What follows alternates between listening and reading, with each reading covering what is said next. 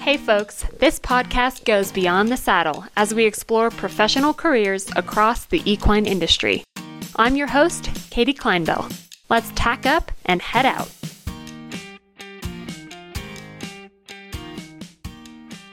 Stacy Adams is a travel expert, blogger, hiker, and rider who has worked in the adventure travel business since 2003.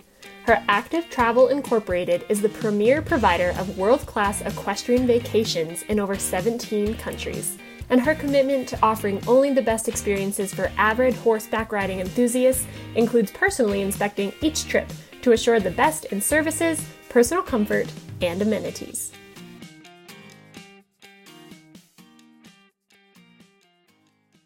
Stacy, thanks so much for coming on the podcast. This is going to be so fun because I think you happen to have the coolest job ever.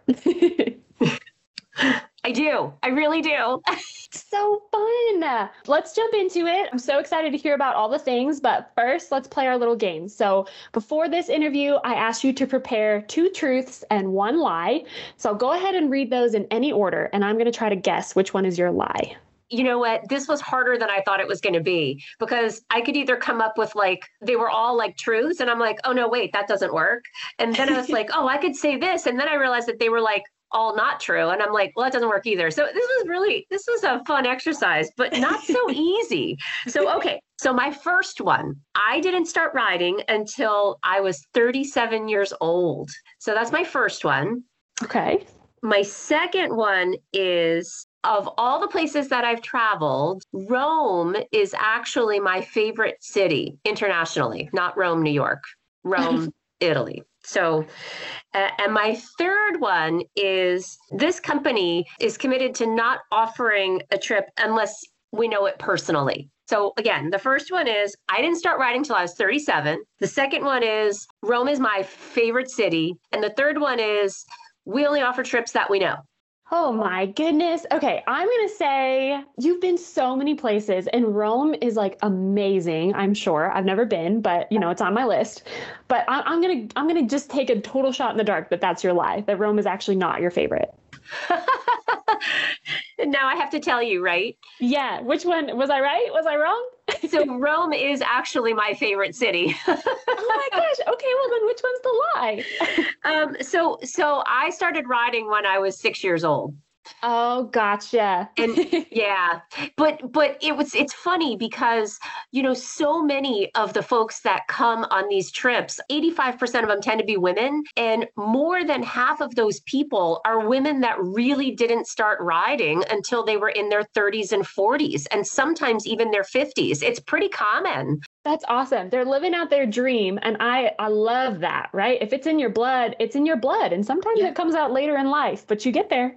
no, it's true. I mean, you know, because not to sort of harp on that, but you know, since 85% of our clients are women, you know, as women, they're working, they're raising families. I mean, they're doing all of these dynamic things. And so in their younger years, they just don't have time, energy, or sometimes the resources to start riding. So it sometimes they have to wait until their kids are launched or until you know their career is well established or retired so yeah i mean it's really pretty common and you get to help make those dreams come true how fun is oh, that it's the best i mean it is just totally the best I love it. Well, let's let's talk more about it. Let's give people some more background. Um, so, what is Active Riding Trips? How did it come about? Can you give us like that backstory? So the way that the company came about is really uh, you know not to be too ancient but it really came about from the ashes of another company.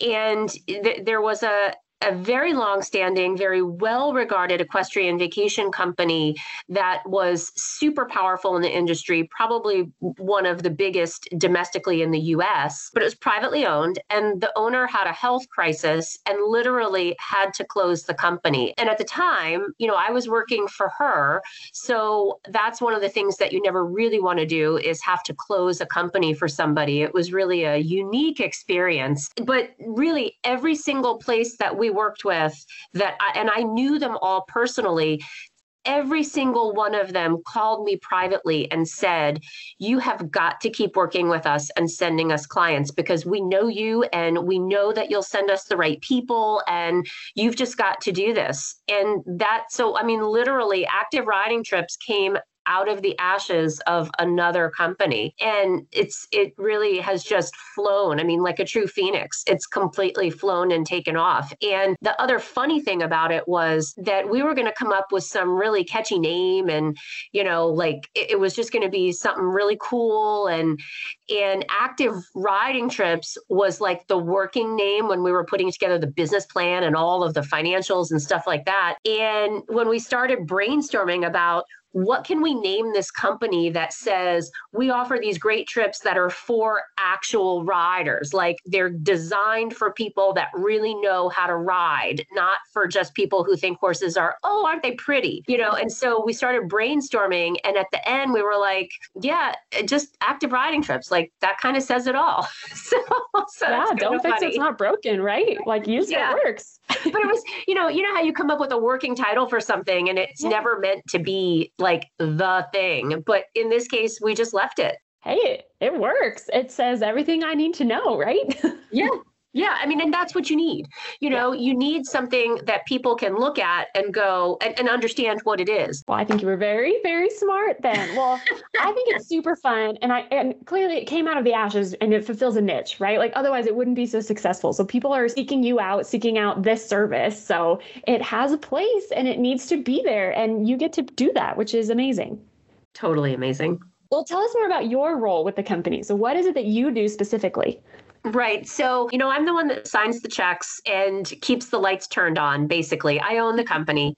And, you know, the actual title, the official title is president, but that sounds so impressive for someone who just makes sure that everybody else gets to keep coming to work. You, you know, and we don't we don't run a super formal organization like that. You know, we like to have fun. We like to talk to other folks about their riding. We love to fulfill these fun dreams. So we try not to get too hung up in in titles. And when I say we, like the company is not not super huge. You know, there's three other people that work with helping with reservations. There's a bookkeeper and there's an IT guy. Like that's it. It's a pretty lean staff. So, yeah, I mean, it's it's not this ginormous big office because people are like, "Oh, we want to come, you know, see your office." And we're like, "Well, first of all, you'll be really unimpressed because number 1, we all work remotely. We don't have an actual physical office. We sure. you know, we get together for team meetings and stuff like that, but you know, there's no there's no brick and mortar place for it. And that's by design. You know when we started in back in 2008 you know we could have rented an office space but the thought behind that was well what's the point? You know like we're going to spend all that money on rent when everybody has their whole setup at home. It gives them more flexibility.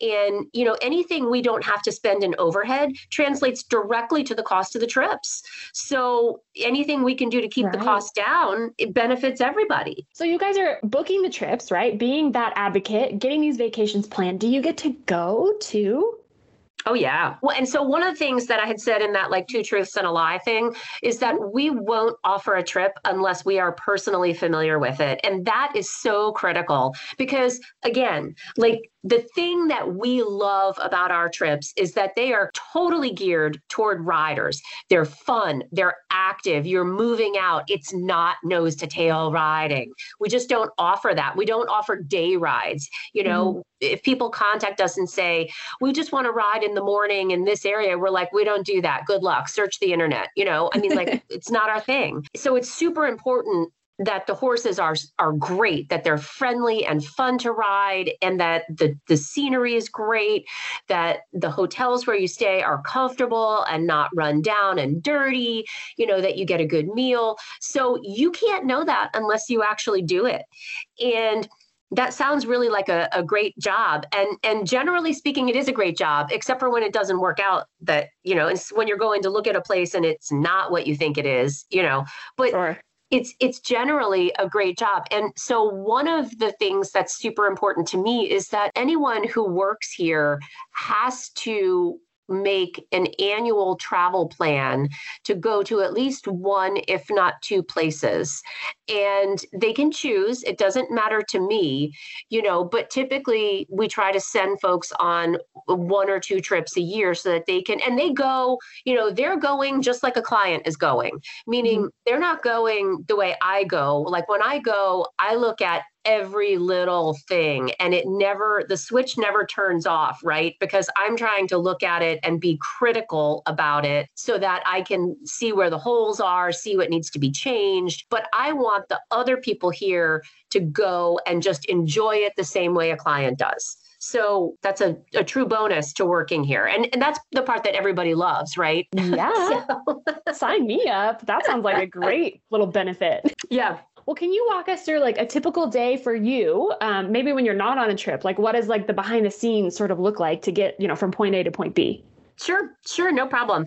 So, a lot of our facilities are in Europe or in Africa or even in Australia, and so and, and New Zealand. So, my day starts pretty early. I'm generally up around 5:30, and you know, I'm having that first cup of coffee, letting my eyes sort of adjust. But I'm pretty much on email right away because I'm looking for you know any answers from the day before or i'm trying to get information out to them you know while it's still prime time middle of the day where they are or just the end of the day where they are or in the case of australia like sort of the morning that kind of stuff mm-hmm. so yeah, so I spend from about six in the morning until maybe seven, seven thirty on email, and then I get you know get my own derriere moving.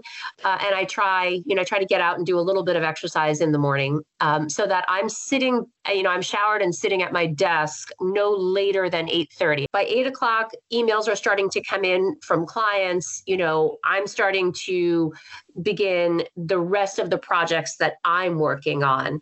And those things, and those take up kind of the rest of the day with interruptions. But those are things like updating information on the website, uh, working on email blasts that are going to go out in the future. I have about probably seven or eight different travel sites, just general travel sites that I monitor every single day. It's, you know, it's important to sort of stay up on what's going on. And especially these days, now that the world is opening up. So here we are, Portugal has just opened.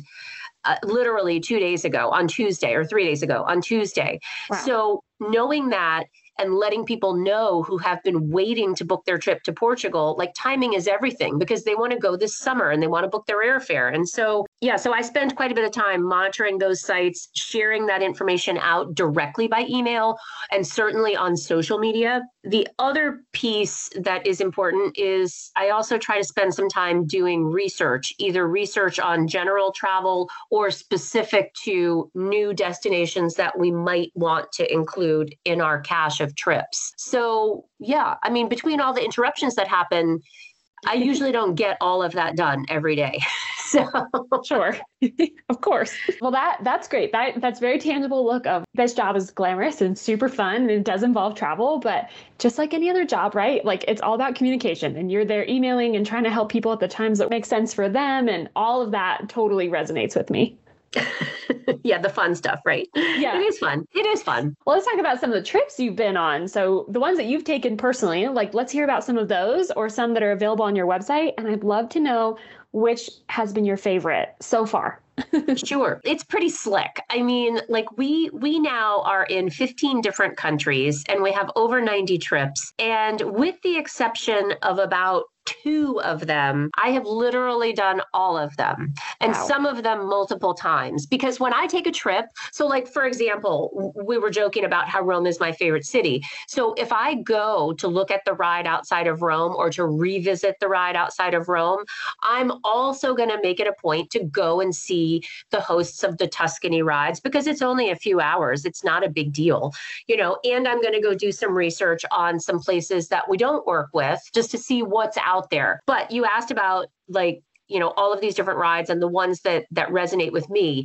So I have two rides that when people say, What's your favorite ride? These are like the two rides that just keep coming back time and time again. And I'll list them and then I'll explain why.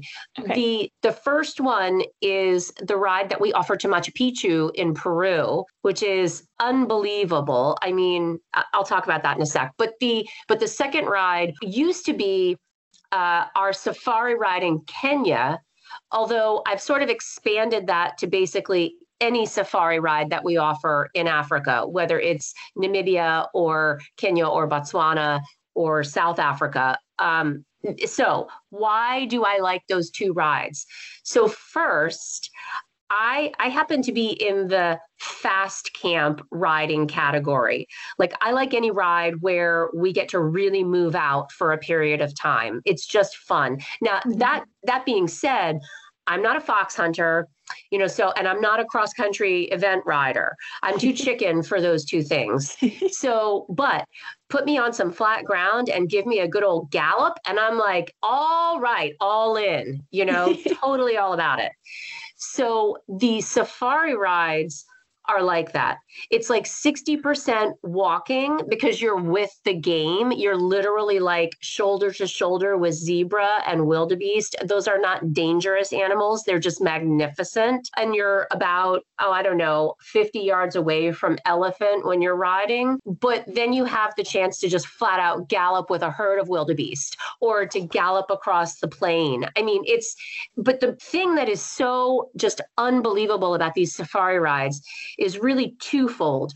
The first is the fact that you are seeing these wild animals. I mean, the big five you're seeing rhinoceros, you're seeing water buffalo, you're seeing elephants, you're going on drives where you're seeing lions and, and cheetahs in their natural environment. And, you know, when you're on it, it's really difficult the first couple of days. You have to sort of keep reminding yourself, holy cow, this isn't a zoo. Like these animals aren't behind a fence. Like we are right here. This is the real deal, you know, and it and it's just it's just incredible. And everything about the African culture is just so uniquely different than our culture here in the US.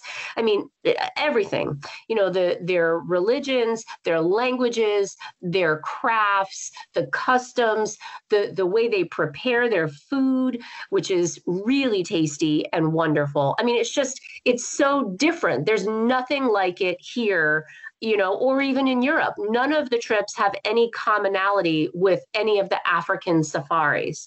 And the other thing that makes the safaris so just totally slick in my mind is that you're literally living like English royalty. I mean, you're staying in a tent so, you know, that can be different for some people, but it is not camping. I mean, it is nowhere near camping. It is a walk in tent with a real bed with bona fide nice high thread count sheets and squishy duvet covers. You have hot water showers. You, you know, it's it's like being in out of Africa. It's just it's magical. I mean, it's really uh, it's like being one of the English explorers a hundred years ago and nothing is off limits. It's just great, you know. So that's that's kind of my two cents on on the safaris uh, because there's no and there's no other ride in the repertoire like them. Nothing, nothing even comes close to them because they're just so different, you know. Yeah. The the second one, the ride in Peru to Machu Picchu. Now, come on, like the majority of people have heard of Machu Picchu, these ancient Incan ruins that were rediscovered in 1911. So they had been there, and then the people all left, and they were overgrown. And there was this whole story about like this ancient lost village. And this man, Hiram Bingham, an explorer, a real like Indiana Jones type explorer, American, finds them, rediscovers them in 1911.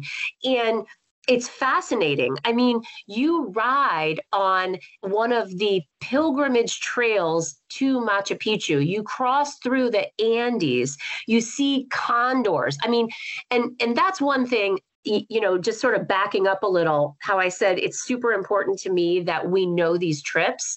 So when I tell you you're going to see condors flying, that's a guarantee. It's not like, well, if the moon is at the perfect stage in the sky and there's no rain and you know it's your 34th birthday 3 days later you'll see a condor. It no i mean it's like so when we say you're going to see condors you'll see them and it's amazing. So it's just like when i say when you take one of the rides in france this particular ride you're going to see flamingos. You're going to see them you can't miss them uh, unless unless you don't Um, you know, unless you're blind. But it, so anyway, it, it's like you're riding this this Incan trail. It's a pilgrimage trail.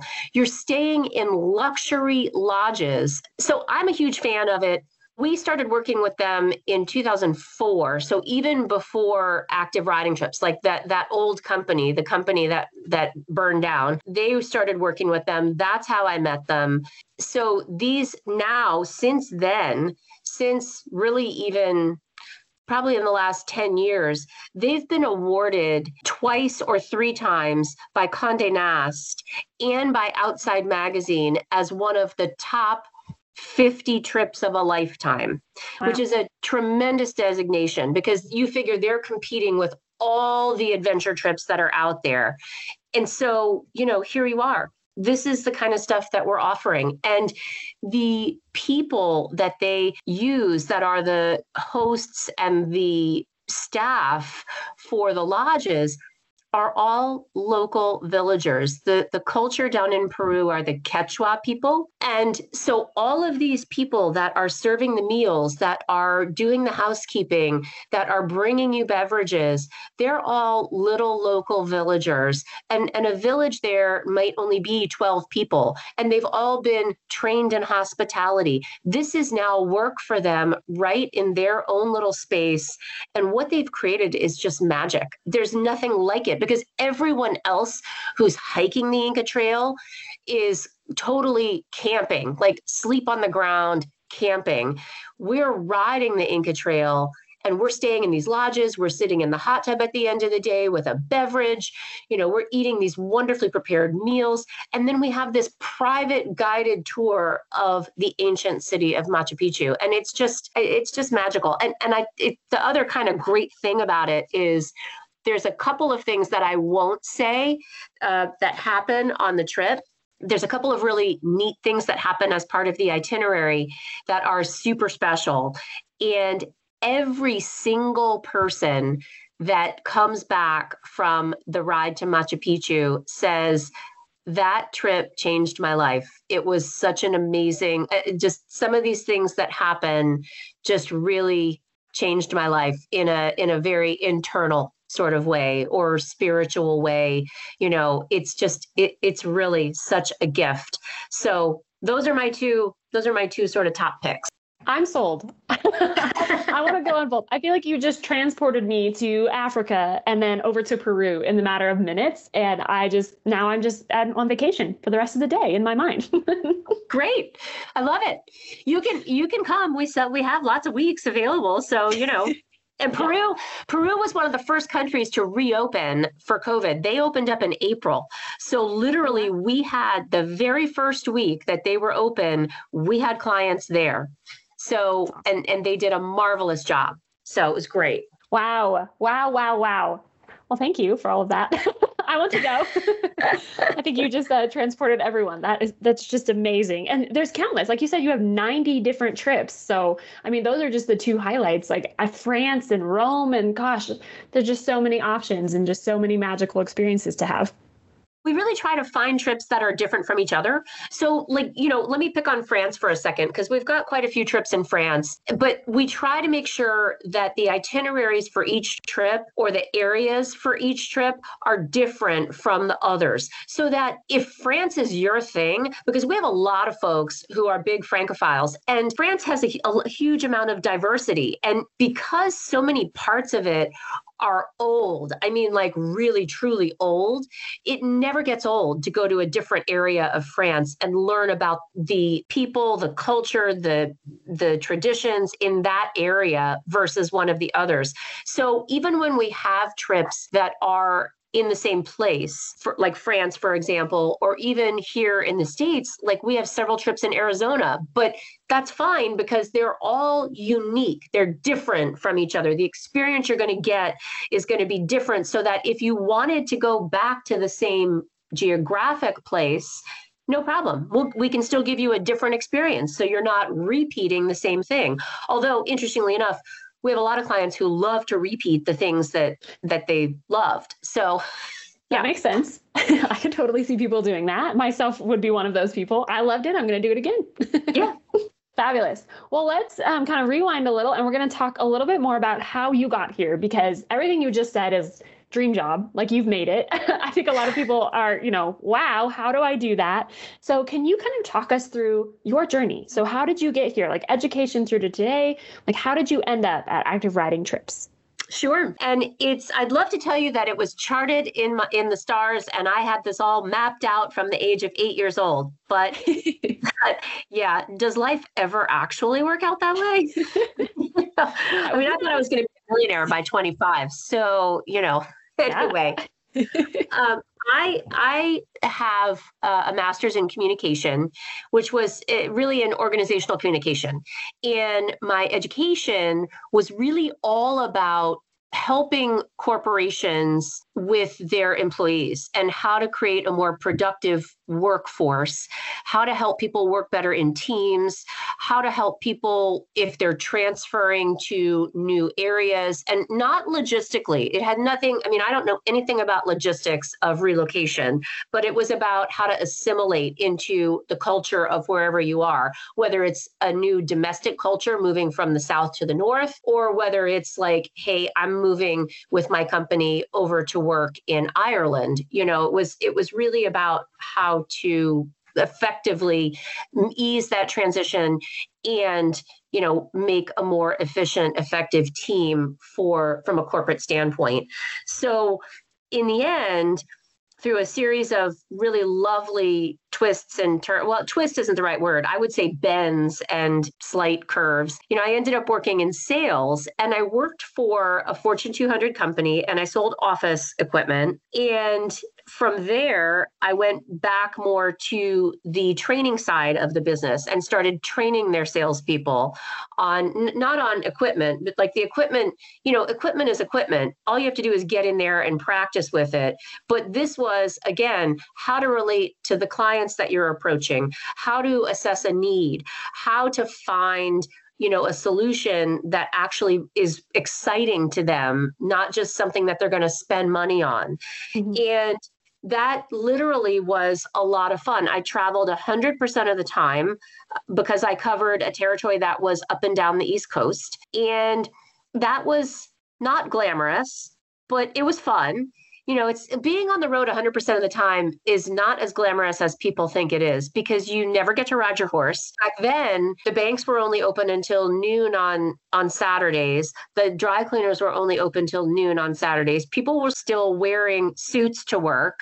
So, like it was important to be able to have access to those things. Anyway, traveling 100% of the time and I got tapped by a headhunter to work for a company, a travel company who was looking for someone to be their salesman manager and to help their sales team. And lo and behold, it was the company that went down in flames. but but just for the record, they didn't go down in flames. I'm just reminding you, they went down yeah. in flames because the owner had a health crisis, sure, not because sure. their finances were were in yeah, yeah. you know bad shape. So um, and and as it turns out, that travel company was an equestrian vacation company. And the reason that the headhunter tapped me for it is because let me back up. This was back in the early 2000s, late 1990s. Mm-hmm. So, still in those days, resume needed to not have any gaps. So, at one point, I had taken a year off of work and worked at a barn, at a local dressage barn. Cool. And my my point for doing that was number one, I had never owned a horse before, so I thought this is going to be great because I'm going to learn all there is to know about what it's like to keep a horse, or 35 as it was at that barn, because I thought I would eventually get a horse and keep it on my own property, and I'm going to get to train with this person and and improve my riding. So I had done that for a year. As a caveat, the one thing I learned after a year is that I'm a boarder. There's a lot of work that goes into keeping a horse of your own, as so anyone true. who has one knows. So I like the ability to show up when I want, ride when I want, and then travel and not worry about it. But but so that stint was actually on my resume. So when when the headhunter tapped me, he just said, "I have a travel company that's looking for this sales manager." He didn't say anything about the fact that it was equestrian tourism. And so how I ended up here was sheer I, I wouldn't say luck. I mean, you have to have your information out there. You know, it has to be in out there publicly visible. And you know you have to be open to change. And it was a huge change right? Because i went to work for them and here's this small company. You know i leave this fortune 200 company and i go to work for this company that's like doing 8 or 10 million dollars which is not chump change but it's it's still significantly smaller than a fortune 200 company. And my parents about had a coronary. You know my mom was like oh what about your benefits? And what about your pension? And because at the Fortune 200 company, you had all of that kind of stuff, and you were vested in their stock options, and mm-hmm. you know it was it was just a big safety net. And you know, and I just said, hey, look, I think this is a unique opportunity, and I'm young enough that if if I decide I don't like it, or if it doesn't work out, I can get back into the mainstream workforce. Like it's no big deal. And mm-hmm. but look how it's worked out. It's worked out amazingly but you have to be willing to take that chance to to say okay i'm going to go try this. You know what's the worst that's going to happen? And it's sort of like it's sort of like riding right? Like i'm going to go ride this horse i don't know. What's the worst that's going to happen? Well i could end up on the ground. Well let's hope not. You know i'm just going to grab mane i'm going to grab mane and hang on for the ride that is quite the journey. I mean, I, I love that you said that too, that you did take that leap of faith because if you hadn't, you know, who knows where you'd be? And look at all these adventures you've had because of it. So take the leap of faith. Yeah. I, I, but you know what? So much of life is like that. Everybody can relate to the fact that there are no givens in life and nothing stays the same. And even if you have a job that you really love, it changes as well. I mean, you know, either more responsibility gets dumped on you or you get a promotion or, you know, things change. So, yeah. And as we saw last year, sometimes they change a lot. Boy, don't they ever. I'm so glad you guys are like everybody, not just you guys, the world is getting back to normal so that you guys can do what you do and people can go and enjoy things. And whew, we're looking up. it's finally Amen, looking up. Sister. Amen. we made it. We made it. We're getting there. yeah. And, and thanks be to God and to all the powers that be for that. Because you know what? There's a lot of people who who haven't made it, either work wise or otherwise. We feel so super lucky here. So super lucky. So very true. Given your journey um, and given the amazing trips you just described, like I mentioned, I think a lot of people are probably listening to this thinking, wow, like what a what a way to go. You know what a what a career what a job. Um, so speaking to those people who are thinking this is this is my dream what's your advice to them? Like if they're going to pursue you know being in the equestrian travel industry and equestrian tourism what is your advice to those folks? For me it comes down to three things and they're all three are pretty simple. The first and and really most important is work hard. You know, work hard. Don't be lazy. Don't try to get by by doing the least you can do or even the average. You know, push yourself and put out a quality product no matter what you're doing. And and we joke about that. Like here when we're in our team meetings, we're like my dishes are the cleanest because the joke is if you're just washing dishes, make sure your dishes are the most spot free and shiniest ones. Like, take pride in your work, work hard. So that's my first, you know, the first thing I would say. The second thing I would say, and this is to me so critical, again, in any part of your life, but always do the right thing, do what's right. So I'll give you an example. You know, we we have policies for when someone is booked on a trip and then has some reason that prevents them from taking a trip. And depending on when they have to cancel their trip depends on how much of their investment they get back or don't get back. But we work really hard. If someone is a week from their trip and everything is fully paid, we work really hard to try to not have to say, sorry that you lost all that money. You know, we try so hard to find an alternative for them that we would feel like, gosh, we want someone to do something like this for us if we ever ran into a problem. You know, nobody wants to be that company that's like, sorry, that's our policy. I mean, mm-hmm. those are horrible words. I mean, mm-hmm. it's true. It's our policy that that you don't get anything back, but do the right thing. And then the last, the third piece that I would say to someone is prioritize yourself. Make time for yourself. Put your phone down. Like get away from it. Cut the cord. Having that time where you can re-energize is so critical. It can't just be all the time work you know, because again, you're not going to work hard and really give it your all if you don't take the time to not work hard, to just go have a great time somewhere. And you're not going to be motivated to always try to do everything you can for someone unless, you know, unless you're truly vested. So those are my three things work hard, do the right thing, make time for yourself. I love all three of those things. Like formula for success, um, we call that like your work hard point. I always call that get passionate, right? Like if you're passionate about what you're doing, you're going to do above and beyond. You're going to take pride in your work and you're going to be proud of whatever you produce because you're passionate about it. And that really applies to like all three of those things. So listen up, people. I love it.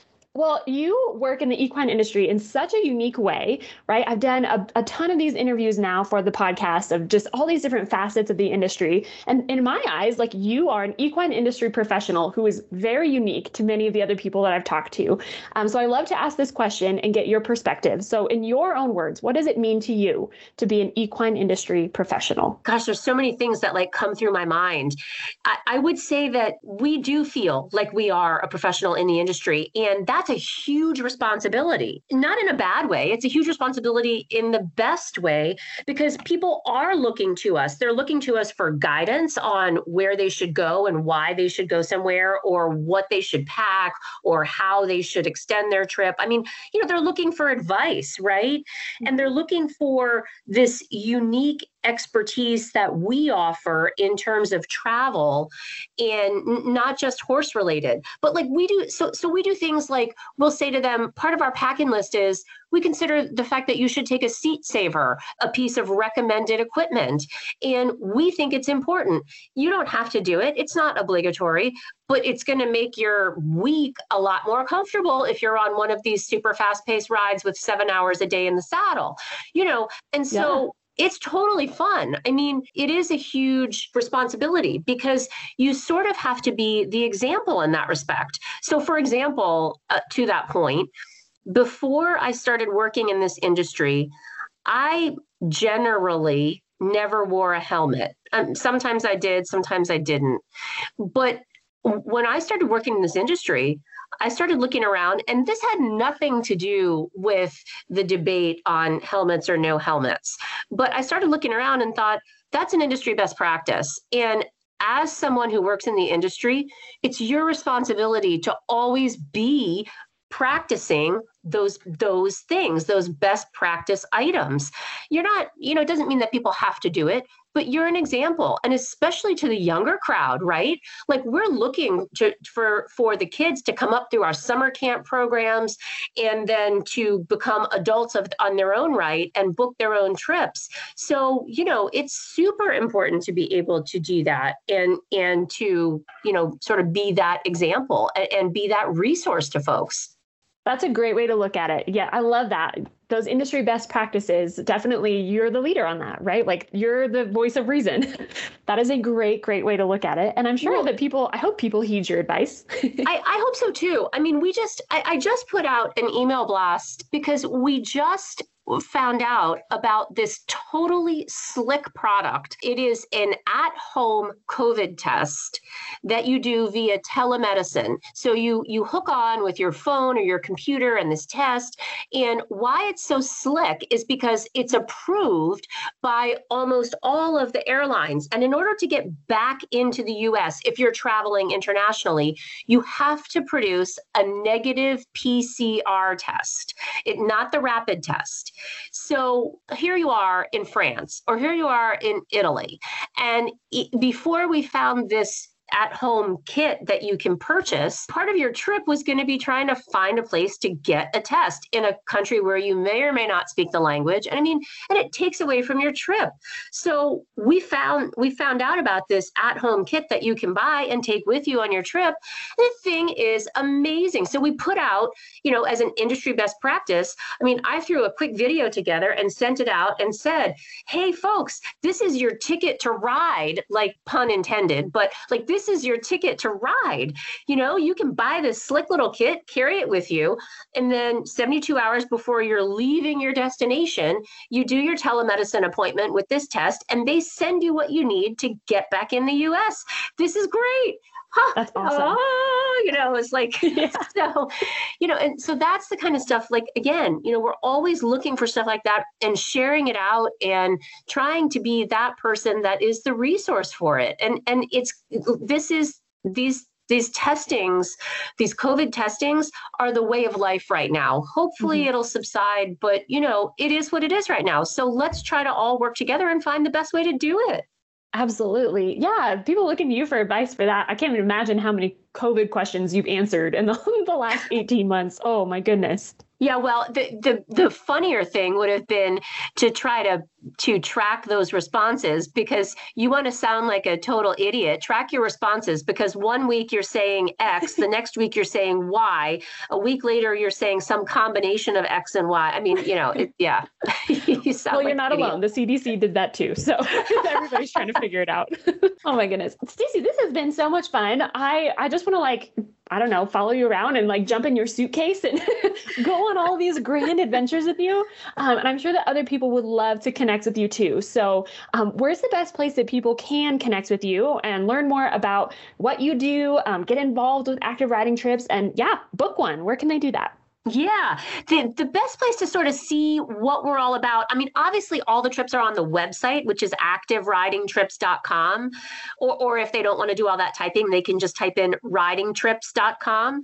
So that has all the trip information. But if you want to see all that cool stuff that I was talking about earlier, like the travel tips and, you know, everything that we're doing in terms of, hey, this country's open, that's all on social media. That's on our Facebook page, which is actually active active riding trips, equestrian vacations. And we have a totally nice group of folks on there. Our Instagram is also active riding trips where we share like really fun, pretty pictures of the trips and videos. So those, you know, two different places, right? Like the website has all the pictures. So activeridingtrips.com has all the pictures, itineraries, you know, but it's sort of static, right? But then all of the dynamic day to day, here's what's going on today is on the Facebook page, activeridingtrips.com, equestrian vacations, or the Instagram, but they can also sign up and they would do this on the website or or on social media. They can sign up for our email blasts because in the email blasts we send out information about, hey, check out this new trip that we're offering to ride around Mont Blanc in Switzerland or in Transylvania or whatever. I mean, like or I'm just getting ready to send an email blast out on Monday about all the fast rides that we offer. So it's you know, the email blasts are kind of nice. They're like little news flashes that come out about couple times a month, not that much. Uh, and they're always welcome to email me. My email address is listed pretty much everywhere in all of those places, but I'm happy to talk to anyone directly. Perfect. I'm going to sign up for your newsletter list and I'm going to go follow you on Instagram and Facebook just from like a little mental vacation. Every Great. time I get something from you, just transport myself there. Excellent. I'll look forward to it. Perfect. Um, well, Stacy, what do you want to close out with? You know, when people look back on this fabulous interview with you, um, what do you want them to to remember? So, closing thoughts, food for thought. What do you want to leave us with? I will leave you with a thought, and it's it's not just a thought about you know, hey, come on, take a trip. This is just sort of my life mantra. And I'm an avid reader. I, I absolutely always have a book going at all times. And so I generally live my life and I say horses, travel, and books take you to the best places.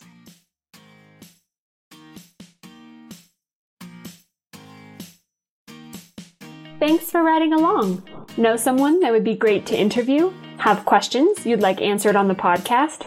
Send me an email at beyondthesaddlepodcast at gmail.com or join the conversation on social media. You can connect with us and learn more about the Beyond the Saddle podcast by following us on Facebook and Instagram at Beyond the Saddle Podcast. Find more episodes anywhere that you get your podcasts, such as Apple Podcasts, Spotify, Stitcher, and more. Beyond the Saddle is a production of the Equine Podcast Network, an entity of the Equine Network.